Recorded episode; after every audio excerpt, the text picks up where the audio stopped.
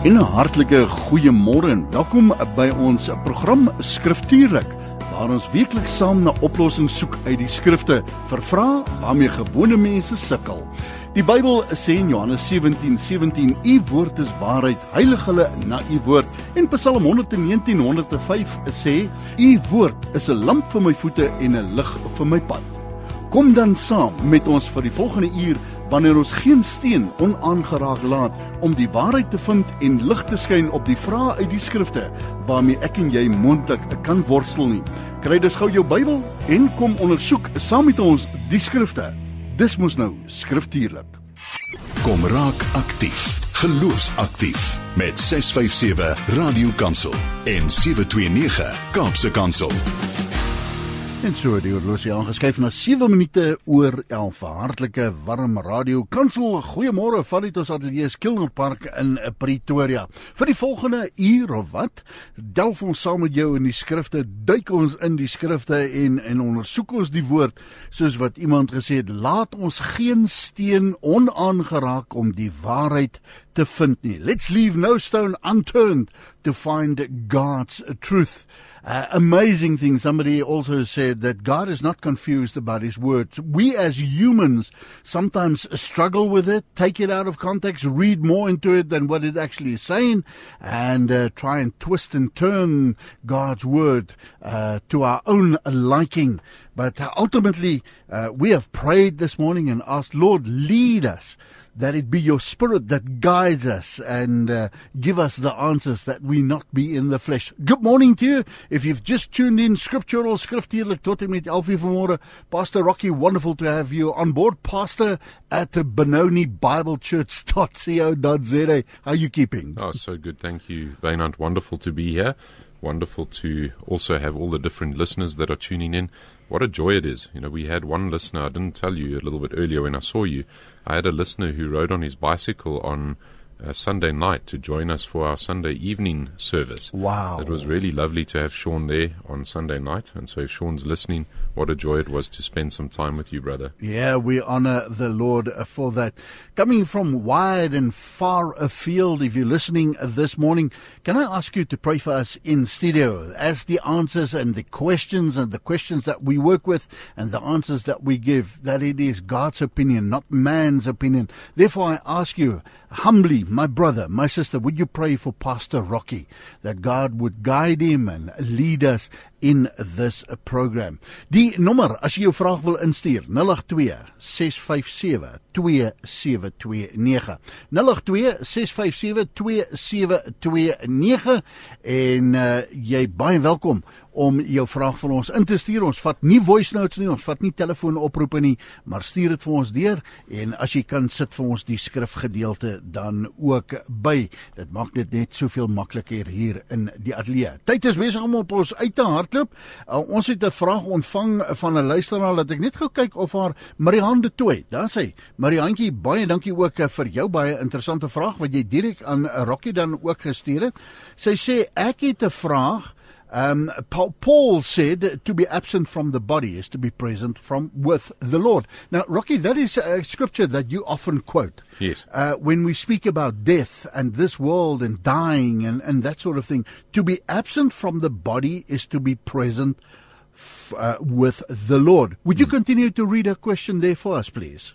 Yeah, sure. Um, so uh, part of the question, oh, actually We need to pull up the question quickly. Uh, not a problem. Um, you work on that. Uh, sy sê as ons sterf voor die groot oordeel, uh the great wine th white throne judgment, waar gaan ons? Die verlores en die ongeredde siel gaan tog nie na God se teenwoordigheid uh, en kan tog nie in sy teenwoordigheid wees uh sê sy daarso. Ehm um, teenwoordigheid bestaan nie so my vraag is waar is die twee groepe, die skape en die bokke, hmm. wyl hulle wag op die groot oordeel? Uh sê sy ek hoop ek druk my goed self uit. Ja. Marian, ek het nou so hier en daar van jou goed geskiep wat jy gelees het, 'n redelike bonkige uh, WhatsApp, but Rocky, how do we yeah. answer? Maybe you just want to translate yeah, no, it wonderful. into Um it's it's a good question just looking at where do, where do these two groups wait? Yeah. And we also do know that the bodies of the righteous will rise on the day that we have the rapture. We, we see that in Thessalonians. And so that immaterial part of man, which is the soul spirit element of man, is with the Lord. And we know that the passage that she quotes in the beginning, which is one that I do quote quite a bit, is 2 Corinthians 5 8, which says, We are of good courage and prefer rather to be absent from the body and to be at home with the Lord. And so actually the Christian gets to a place where they actually long to be absent from this body so that they will be present with the Lord. But there's an anticipation and there's also a hope that those saints that are with him in glory in that sense look forward to because they will have their glorified bodies. They will enjoy the marriage feast of the Lamb. So there is that waiting room element that waits for and looks forward to that reuniting of this body, and there, there will be a glorified body like the body of the Lord Jesus.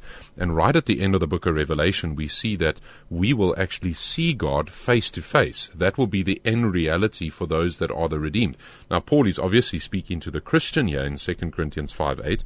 There is the unbeliever who will also have something of a, a waiting room element because there is the lake of fire, which is the end result um, for all of those that have walked in rebellion. Created for Satan and his hordes. Exactly, created mm. for Satan and his demons. Yeah. And they will be thrown into that by the end at that final judgment. So there is something which is called Hell Gehenna, which is the waiting room element of hell. Uh, what what we have is something of a paradise, but yeah. awaiting that further glorification and that reuniting of our of our earthly bodies. So as we look at this and as we think through this, there's a couple of passages that do come to mind and that we can think through. One of the parables that's such an excellent parable that the Lord Jesus gives to us is in Luke chapter 16, 22 to 23, where he shares a parable about a rich man and a beggar named Lazarus. Oh, Interestingly yes. enough, the rich man isn't even given a name. He loses even his name in the end. He may have wow. been famous on the earth and had all of this possession. He, in a sense, had been a man that had gained the whole world, but he forfeited his soul. And so there's much that one can draw from this illustration of the La- Lazarus and the rich man. After death, Lazarus is carried by the angels to Abraham's side. Now, that was one of the ways that was spoken of in the Old Testament because you had not had Christ yet come to the earth. And so there was even that type of a waiting room where all of those saints, those kind of Hebrews 11, those that were by faith since Abel's day, that had been waiting for yeah. the coming of the Redeemer. Do you think that was a real story or just a parable? I, I, I believe you know, all all parables that the Lord Jesus teaches yeah. give us a, a kind of a, a, picture of what the kingdom of God would be like. Yeah. But but I do believe that some of the details here are are well given by the Lord Jesus. Right. You know, and He does give that that element. I'm not sure exactly how accurate to every um, element, but it's Jesus speaking about it's this, God and he speaking, speaks about yeah. the, the chasm that is there between yeah. where the rich man is and where Lazarus is, and it's such a fascinating story to go and look at. But he speaks about this, and, and what's really fascinating about it is that the rich man in the end says, Please, if you would actually send Lazarus back from the grave, and if Lazarus could go back to my brothers and my sisters, then they will believe. And Abraham says, But they've got the prophets and they don't listen to the prophets. And the reality is that Jesus our Lord would rise again from the grave, and yet many would still disbelieve. Jesus, it's the most historically accurate fact has risen from the grave, and yet people have still rejected him as their Lord and their Savior, and they still walk in darkness. So we have even more than the prophets. We have the prophets, we have a risen Savior, and we have the apostles, and we have the full canon of the scriptures, and yet people still walk in disbelief, and that's because of John 3:19. This is the judgment. The light is coming to the world, but people have loved darkness. And that's what we see so much in our in our world. But what we see is there's this place of comfort and blessing for Lazarus. Meanwhile, for the rich man, he descends into Hades. And, and that's a place of torment and it's separation from God. And, and separation from God in the sense that separated from God's smiling face of providence, because God is present everywhere. We know that from Psalm 139, even in hell, but what is He present there with? In His wrath, not in His grace and in His mercy and in His kindness, but they experience the wrath of God even in this place called hell and, and separate from His kindness towards them. Revelation 20, verse 11 to 15, speaks about the final judgment. So the question asked, well, what will happen? How, how will this work out? And at the end of the age, once the rapture has happened, once the seven year tribulation has happened on the earth and the, the marriage feast of the Lamb, which we enjoy with Christ in the heavens, uh, we return with Jesus at the end of that seven year tribulation period. And he sets up his earthly millennial kingdom where he reigns from the throne of David, his father. And all of the promises to Israel are fulfilled. And Israel once more is grafted back in, in that sense. You know, they've been cold hearted towards the Lord. He has a physi- he has a plan for physical Israel. But right at the end of this, and there's that final rebellion of Satan with the peoples of the earth from the four corners of the earth, and he puts it to uh, out, and, and the, the heavens pass away, the earth passes away, and a new heavens and a new earth, and we have all this happening at the end of the age. But in Revelation 20, 11 to 15, we see what happens with uh, those that are the righteous and those that are the wicked. Can I make it real here? You want to say that Kilner Park is going to go up in flames and ashes? Yeah, big time. Everything uh, that we see around us? Yeah, all of these climate um, uh, junkies that are saying the world's gonna gonna burn up. Yes, it's gonna burn up. Bible says so it's going to come. and uh, right. and uh, yeah, look, I mean, I, I shouldn't say it just so flippantly like Yeah, that. Um, yeah. You know, th- this is serious. The the Lord Jesus is coming again soon Yeah. for His church. Um, but if we look at Revelation 20, 11 to fifteen, this is what it, what it says, and and we must take God at His word and give Him that integrity and believe Him at His word. He says, "Then I saw a great white throne, and Him who sits upon it, from whose presence earth and heaven fled away, and no place was found for them. Then I saw the dead." the great and the small, standing be- before the throne. The books were opened, and another book was opened, which is the book of life. And the dead were judged from f- from the things which were written in the books, according to their deeds. And the sea gave up the dead which was in it, were in it, and death and Hades gave up the dead which were when, were in them, and they were judged every one of them according to their deeds. Then death, and just as a pause there, you remember that when Jesus has, he gives the parable of those that are on his right and on his left at judgment. And he says to those that are on his left, Get away from me, Depart from me. you workers of lawlessness Yeah, iniquity. workers of lawlessness. What you've done is your wicked deeds, and I never knew you. You know, and to the ones on his right, he says to them, you know, come, enter in. And there's different parables that he gives, but I'm merging two of them together.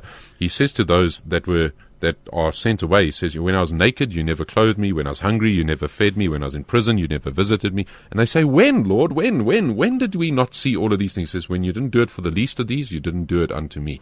And to the ones on his right, there's two surprised groups. The ones on the left are surprised because they're surprised that they didn't do what God wanted them to do. Because they're the ones that also claim in Matthew 7, Lord, we did all these mighty deeds in your name. We healed the sick in your name. We cast out demons in your name. We did many mighty deeds in your name. He says, Get away from me, for I never knew you. And those on the right What are also sad confused. words, Rocky. What What what, a day of words. gnashing of teeth. You're either going to hear one of two kind of statements. Look, I think maybe, um, maybe you won't hear a statement if you just got in by the skin of your teeth. You know, just because you were built on that rock that is Christ who saved us, and you may suffer loss when that which you built on it. And Corinthians talks about that when you built with wood, hay, stubble, and it's burned up, and you suffer loss. But you're either going to hear, "Well done, my good and faithful servant." Enter now into your rest. And there's three elements there: good, faithful servant. That's a person that has denied themselves, taken up their cross, follow Jesus. You're either going to hear that, or you're going to hear, "Get away from me, for I never Oh, man, knew you, thing. you worker of lawlessness." That is absolutely frightening. And so you have these people that are judged according to their deeds. You're not saved by good deeds, but you're judged by your bad deeds. The, the, the multitudes in, in, in what you've just read from Mm. Revelations 20, eh, eh, eh, do we find the Christians amongst them? Uh, No. uh, uh, So, so at the that, at that great, at that great white throne room um, judgment, we Yeah. we are spared because of what Christ has said. Because we have two books that are there. One book has got the names of all of those that, and and actually it would seem even all of the deeds that they have committed um, are in this. Because then it says in verse 14 of Revelation 20, then death and Hades were thrown into the lake of fire. This is the second death, the lake of fire. And if anyone's name was not found written in the book of life, he was thrown into the lake of fire. So you have death, Hades, and the people that are not written in the Lamb's book of life, and they are thrown into into the lake of fire. And that's the end of these individuals. And that's an absolutely sad reality. And this Rocky, is w- spoken of as the second death. Mm, I want to I want to interrupt you. Forgive me, my brother, but there are people listening to us right now that says a loving God will not create an eternal hell where people are eternally removed from Him. It just can't be true. Uh, uh, the Bible says differently, doesn't it? Yeah, big time. And if we actually understand the love of God in the way that we ought to, He did not make us as robots. He has made us with the full ability, and He has provided Himself to all of mankind through the precious work of what the Lord Jesus has done for us at the cross. What we have, even with anybody that lands up in the lake of fire, is God actually giving people what they wanted the fact that people have turned their back on the Lord. That's the original sin of Adam and Eve. In fact, it, it boils down to a lack of trust in God and, and a lack of trust in what God has given in His provi- provision. But it also is an independence from God. Somebody saying, I want to go my own way. And that's what Adam and Eve did. And hell is that final expression of of giving people actually what they want. They say, We don't want your grace. We don't want your mercy. We don't want any of your loving kindness. We want it our way. And they find that they're on the highway to hell. Angus Buchan says good people don't go to heaven, believers do. That's true. Some That's true. comments? Yeah, that's true. I mean, the the, the road there's to many good people in this world, Rocky. Yeah, look, I mean, there's there's so many good things that people do. Um, Jesus said, "Why do you call me good?" When the teacher came to him, he said, "Only God is good." And there's so, so that when we have when we're looking at it from a human perspective, we we look at good uh, very warped because we're so sinful and we're so in this world of sin. Only Jesus Christ is good, and we must have Jesus. But you're right in the sense that we have been made in the image of God. That even a wicked father does good to his child. When his child asks him for bread, he doesn't give him a stone. When he asks for a fish, he doesn't give him a serpent. Yeah. You know, and that's a wicked dad um, that actually does good to their child and even loves their child. You know, you, you have this. You have many philanthrop- th- philanthropic uh, things that people do. There's hospitals that are open. There's orphans that are looked after. There's all of this. And so what's what's true even about that statement is that the road to hell is even paved with good intentions.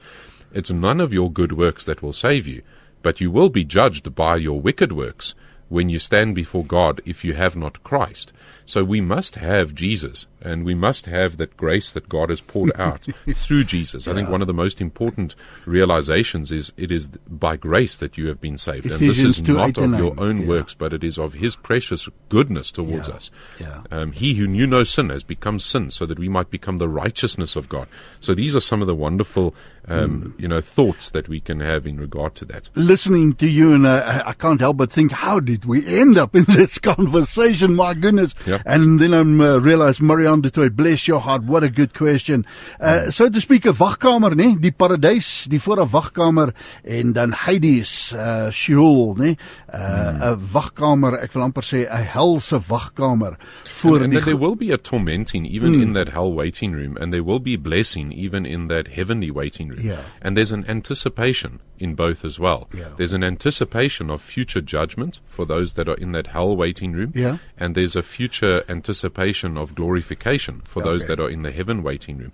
And it would even seem that that these people are so deceived in the hell waiting room that somehow they think that they can talk their way out of it because they get to that place of of um, Matthew seven where they stand before Jesus and they say, "Lord, Lord, we did all these things." Yeah. So to them, it may seem they might think that they're in some purgatory, you know, like okay, we're getting cleansed now, and this is adding to it.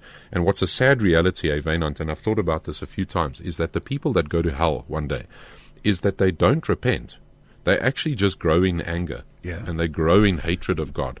Because there's a weeping and there's a gnashing of teeth, and there's still that self-absorbed element. Um, Rocky, as we're having this conversation, bear with me, my brother. Um, it's probably God's Spirit that's steering us down this road. But as we bear, as we deal with this topic now, we can think, I can sit here and think of a million people that's in desperate need of salvation. Mm. And yet God says, start with yourself. I want to take you to second, second Corinthians 13, 5, that says, search yourself before you look or think of anybody else. Search yourself to see if Christ is in you. Mm. If we are then blinded by our own sin, the veil over the heart, how can I search myself? How, how do I Yeah, how do yeah. I even dare to enter the holy of holies and say, "Here I am, Lord, purge me, search me, Yes. to, to find Christ in me." And I think what's helpful, even with what you're saying there, is the context of the local church that we are part of. And um, you you will be blinded to certain elements of your sin. That's one of the the things which sin does to us, is it blinds us. And that's why we do need brothers and sisters around us. And that's also, I mean, Second Corinthians 5, even in the context of church discipline. And you see the way in which a brother is brought back in to the congregation. First Corinthians deals with that church discipline case as well. Yeah. And by Second Corinthians 7, you've got that true repentance, what it really looks like. And First Corinthians as well, just really showing the biblical order of the church. In First Corinthians 11, where it speaks about the Lord's Supper. And again, all of this introspection is called towards as well, where we do need to search ourselves to see whether we are in the truth. And the Lord helps us in that regard with the body of believers that are around us because we must realize that we cannot trust ourselves. And that's why the proverb says it twice. There's a way that seems right in a man's eyes, but its end is destruction. We have to realize that we cannot lean on our own understanding. Proverbs 3, 5, and uh, 6. We must not lean on our own understanding. We must trust in the Lord with Yeah. all of our heart and and then he will make straight our paths. We must acknowledge him in all that we do. And so part of this reality is we cannot rest, rest in ourselves. We can only rest in Christ. So when we speak about other believers, brothers, sisters, does it include my wife? She's got a front row seat on my Of sin. course, of She's course. got a front row seat on my sin. Yes, that's your nearest neighbor. Um, often my fellow elder Henny would say in men's prayer meetings and at times with our men, and he often challenges them. He says, Who you are in your home is who you really are. And that's the reality. You know, Oh, we, we man, mustn't kid ourselves. We mustn't kid ourselves into think that we're more righteous than what we are at home with our wives, with our children. And, and I think that that is something that ought to humble a lot of us. And that we oh. should actually be moved to a place of humility before God where we say, Lord, we desperately need your help. Frightening stuff. Skriftuurlik tot en met 12 uur vandag. Ons ondersoek die woord van die Here. Marian, baie dankie vir 'n vraag. Mensig, jy het ons op 'n pad hier gehad en die Heilige Gees het met ons gewerk. If you've got a question, send it through to 082 uh 657 2729 082 657 2729 send it through to us and uh, we'll tackle those questions. Uh, if you're just listening to the program this morning please pray for us and pray, for Pastor Rocky here in in studio this morning. Right we're going to go to the next question and uh, we got a question from Susan. Susan deelneem aan die program. Thank you for a fantastic uh, program. All the glory to God Susan. Can I add that there? And then uh, pastor I just want to know if we look at the book of Revelations like this and where it is the timeline I would imagine she's talking about the timeline of Revelation and where we are in the world today where do you think we find ourselves in the book of Revelation? Are we even in the book of Revelation, or is that still to happen yet to come, or are we there and where do we find ourselves on that timeline? Rocky, ca- Yeah. can we find an answer out of Scripture? Yeah, um, there are different schools of thought in regard to this. I believe that the most biblical um, of the schools of thought is that much of the book of Revelation is still yet to come and still going to happen. I would say that we are in a in a phase where at the end of the book of Matthew, which is a wonderful eschatological section that our Lord gives us from chapter 24 verse 5, which really does fit into some of the revelation time frame where he says from verse 6 he says, And you are going to hear of wars and rumors of wars. Um, and just before this, he actually says, verse 4 And Jesus said unto them, See to it that no one deceives you, for many will come in my name, saying, I am the Christ, and will deceive many. And you are going to hear of wars and rumors of wars. See that you are not alarmed, for those things must take place, but that is not yet the end. For nation will rise against nation, and kingdom against kingdom, and in various places there will be famines and earthquakes. We had one of those earthquakes not too long ago here. Uh, right here in Boksburg, wasn't it? Which, Yeah, um, yeah. We we felt that for quite a while. Famine, Somalia, the wars in uh, Ukraine, Russia. We, yeah, my initial thought for that was that somebody was trying to break into my house, and then I realized, hold on a minute, there's something strange about this one. Um, and then it says, For nation will rise against nation, and kingdom against kingdom. But all these things are merely the beginning of birth pains. I think we are still in those birth pains. Uh, we are we are still in that phase, and that's why the book of First Thessalonians, Second Thessalonians are such good books. Do we as men go and look understand what you've just said? Birth pains. Yeah, Birth look, pains. think- Do we I even understand it? any man that's been with their wife in uh, the labor ward. I heard a, a brother and sister were on air um, earlier on before us that were speaking about the birth of their son. Yeah. Uh, um, Joshua, I think his, his name was, and how he was in ICU for like 14, 15 days, etc. I think we, we understand, you know, um, to a degree. I think that it's an illustration that gives us this idea that there's something coming. Um, and and this is what Second Thessalonians is a fascinating book. It was written six months after First Thessalonians, and by that time there'd been some false teachers that had arisen. Yeah. And basically, these false teachers, because the persecution in Thessalonica had been ramped up, there Yeah. was some more persecution towards Christians, and there were some that were arising and even pretending to to almost speak with a kind of an authority like the apostles. Yeah. And they were saying, hey, the rapture's already happened. We've been left behind. We're inside of the tribulation period. And That Paul, was 2,000 years yeah, ago. And Yeah. Paul corrects them with regard to that. And basically, he says, well, keep on being Christians in your day. We, we're not yet out of the church age. So we are still in the church age. God has been merciful towards Gentiles, and we must keep on as the church preaching the gospel to the lost. We must keep on doing what the what the New Testament church has done, and that is being heralds and pilgrims in this earth, recognizing that this home or this place is not our home. We are going home. And even these bodies are just simply tents. There's a building that is prepared for us with God. Yeah. And so we must take seriously the charge that we have as Christians to go and make disciples of every nation, baptizing them in the name of the Father, the Son, and the Holy Spirit. So that's where we're at at this time. The rapture could happen tomorrow. It is imminent or it could happen in a thousand years' time. And we need to be those that are awake and we need to be those that are working. I believe that that is the biblical charge towards us in this day.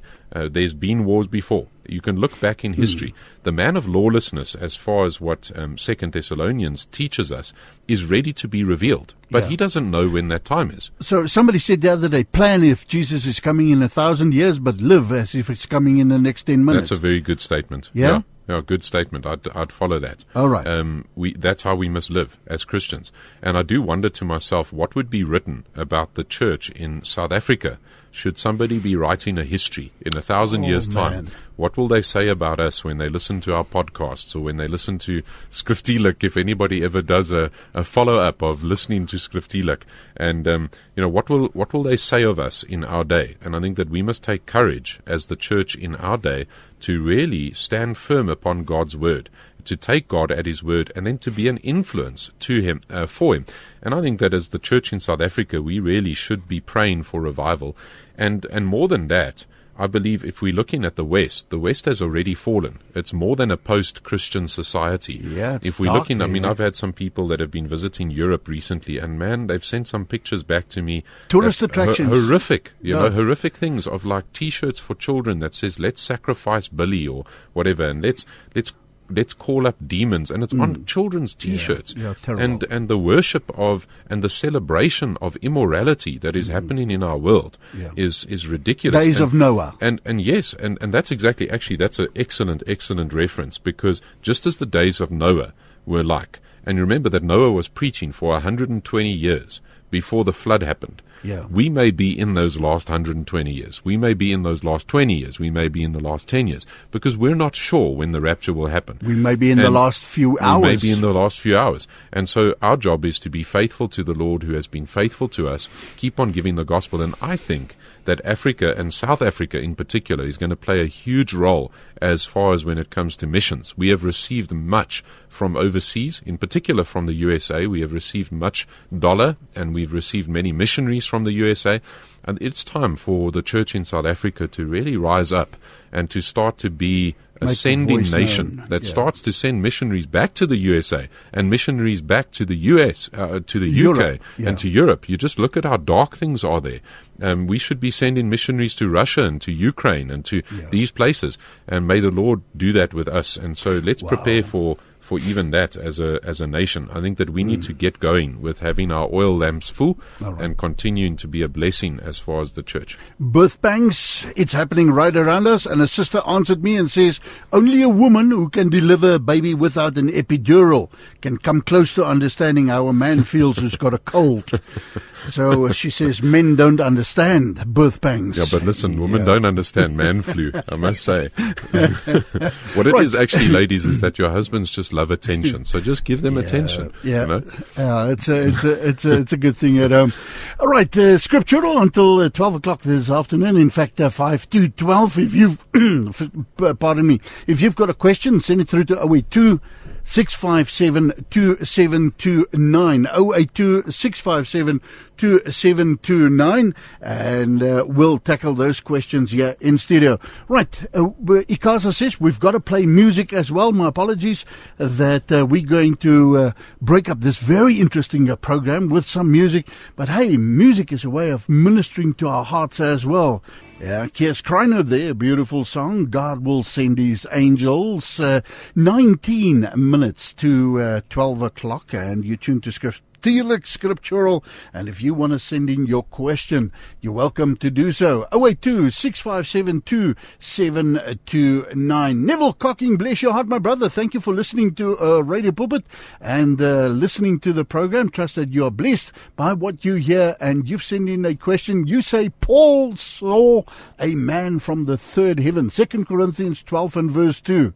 And then you simply say, please explain. Rocky, Yeah. what does the Word of God say with Yeah, so it, will be good to start from verse 1 of uh, chapter 12.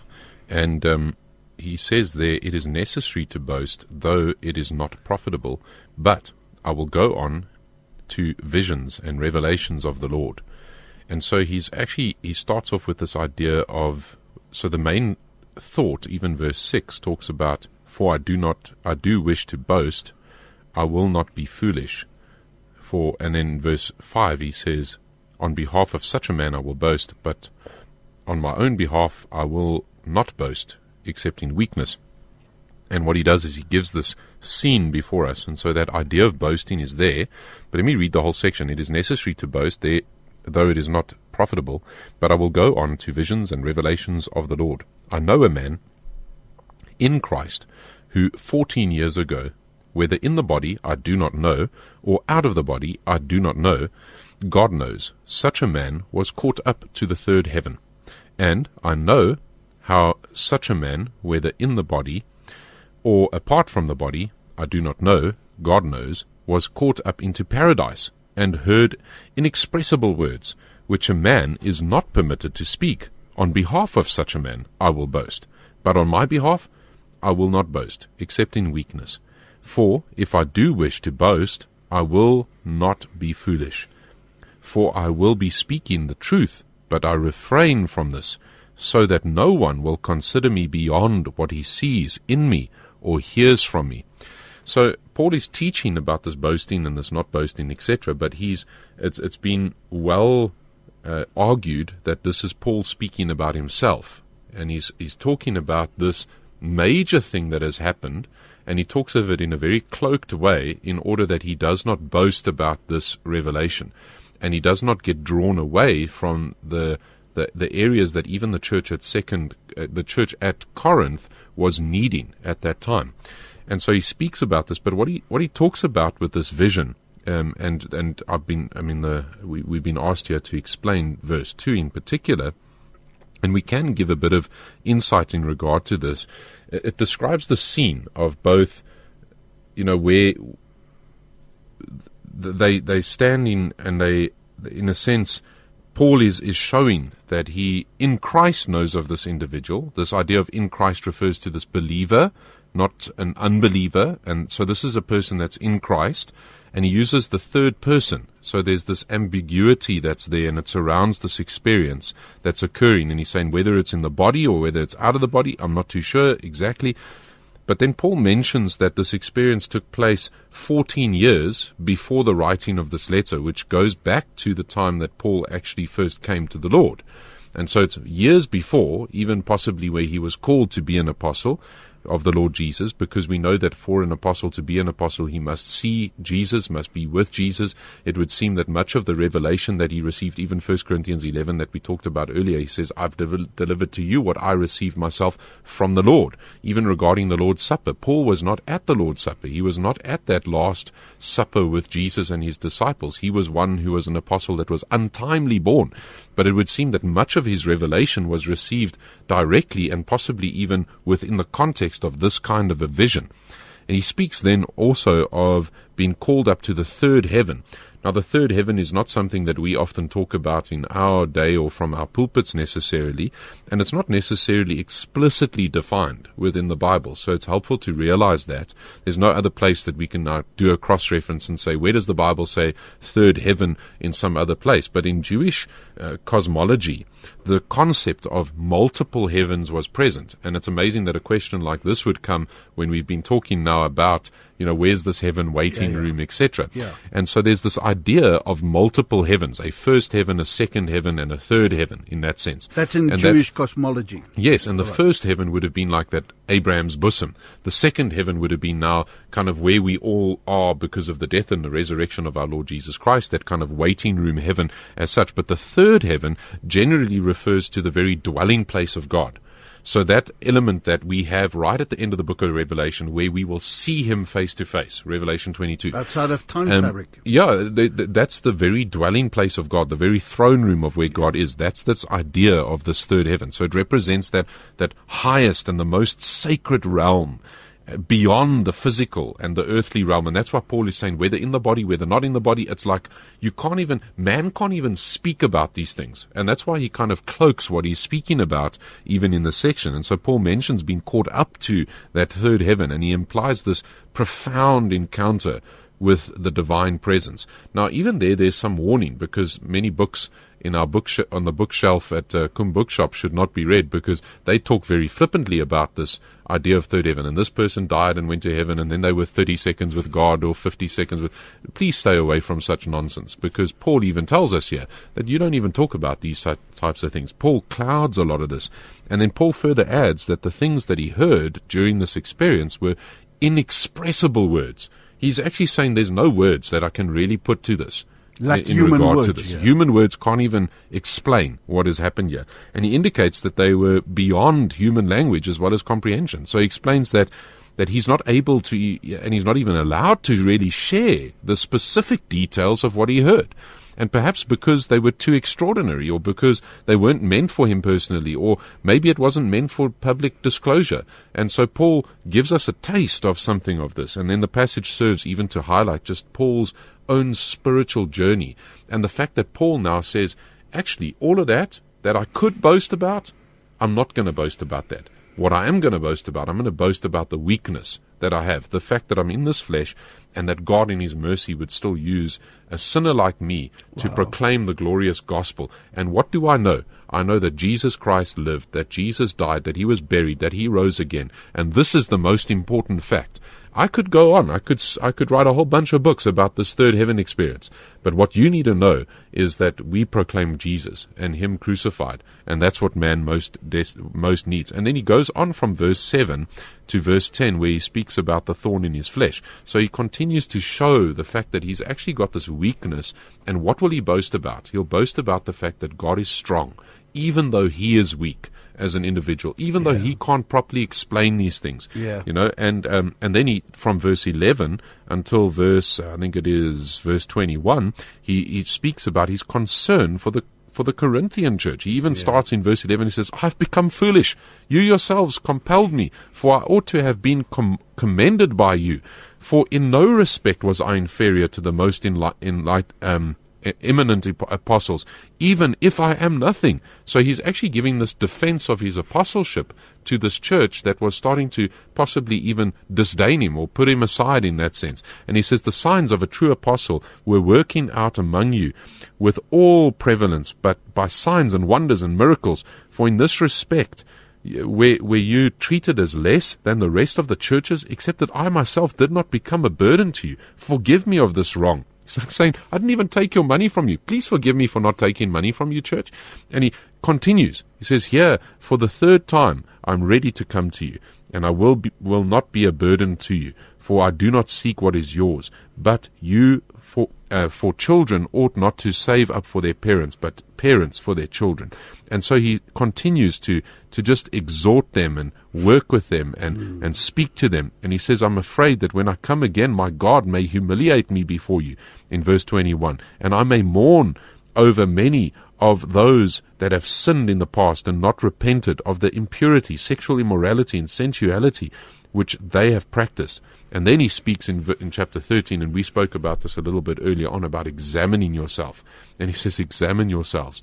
And, and so it builds up in this, in this precipice. But from that verse in verse 2, I believe it is Paul speaking about himself uh, he's giving us something of the grandeur of his call to ministry 13 years man. before. What incredible but he's actually saying, I'm not going to make a boast about any yeah. of that stuff. What I will boast about is I'm really weak. And then he even explains that thorn Set, in his flesh. Setting an example for ourselves as well, that we as Christians, the moment that we touch God's glory or take away mm. from his glory, we should uh, actually stop, shut up, and humble ourselves before the Lord. Take a note out of uh, Paul's book, uh, so to speak. Neville Cocking, hope uh, it makes sense to you. Thank you you so much for taking part in the program.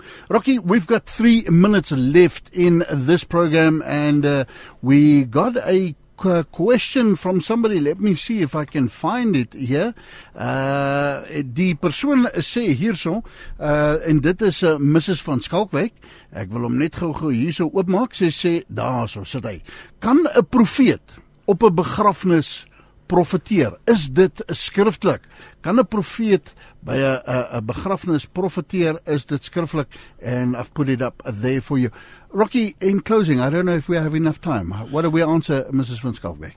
Um so I have I have quite strong views on, in regard to uh, modern day prophets. Ah, my um, brother, but I would like to ask you what does I, the Word of say, God say? Yes, and the Word of God itself um, would would uphold those views as far as First Corinthians chapter twelve.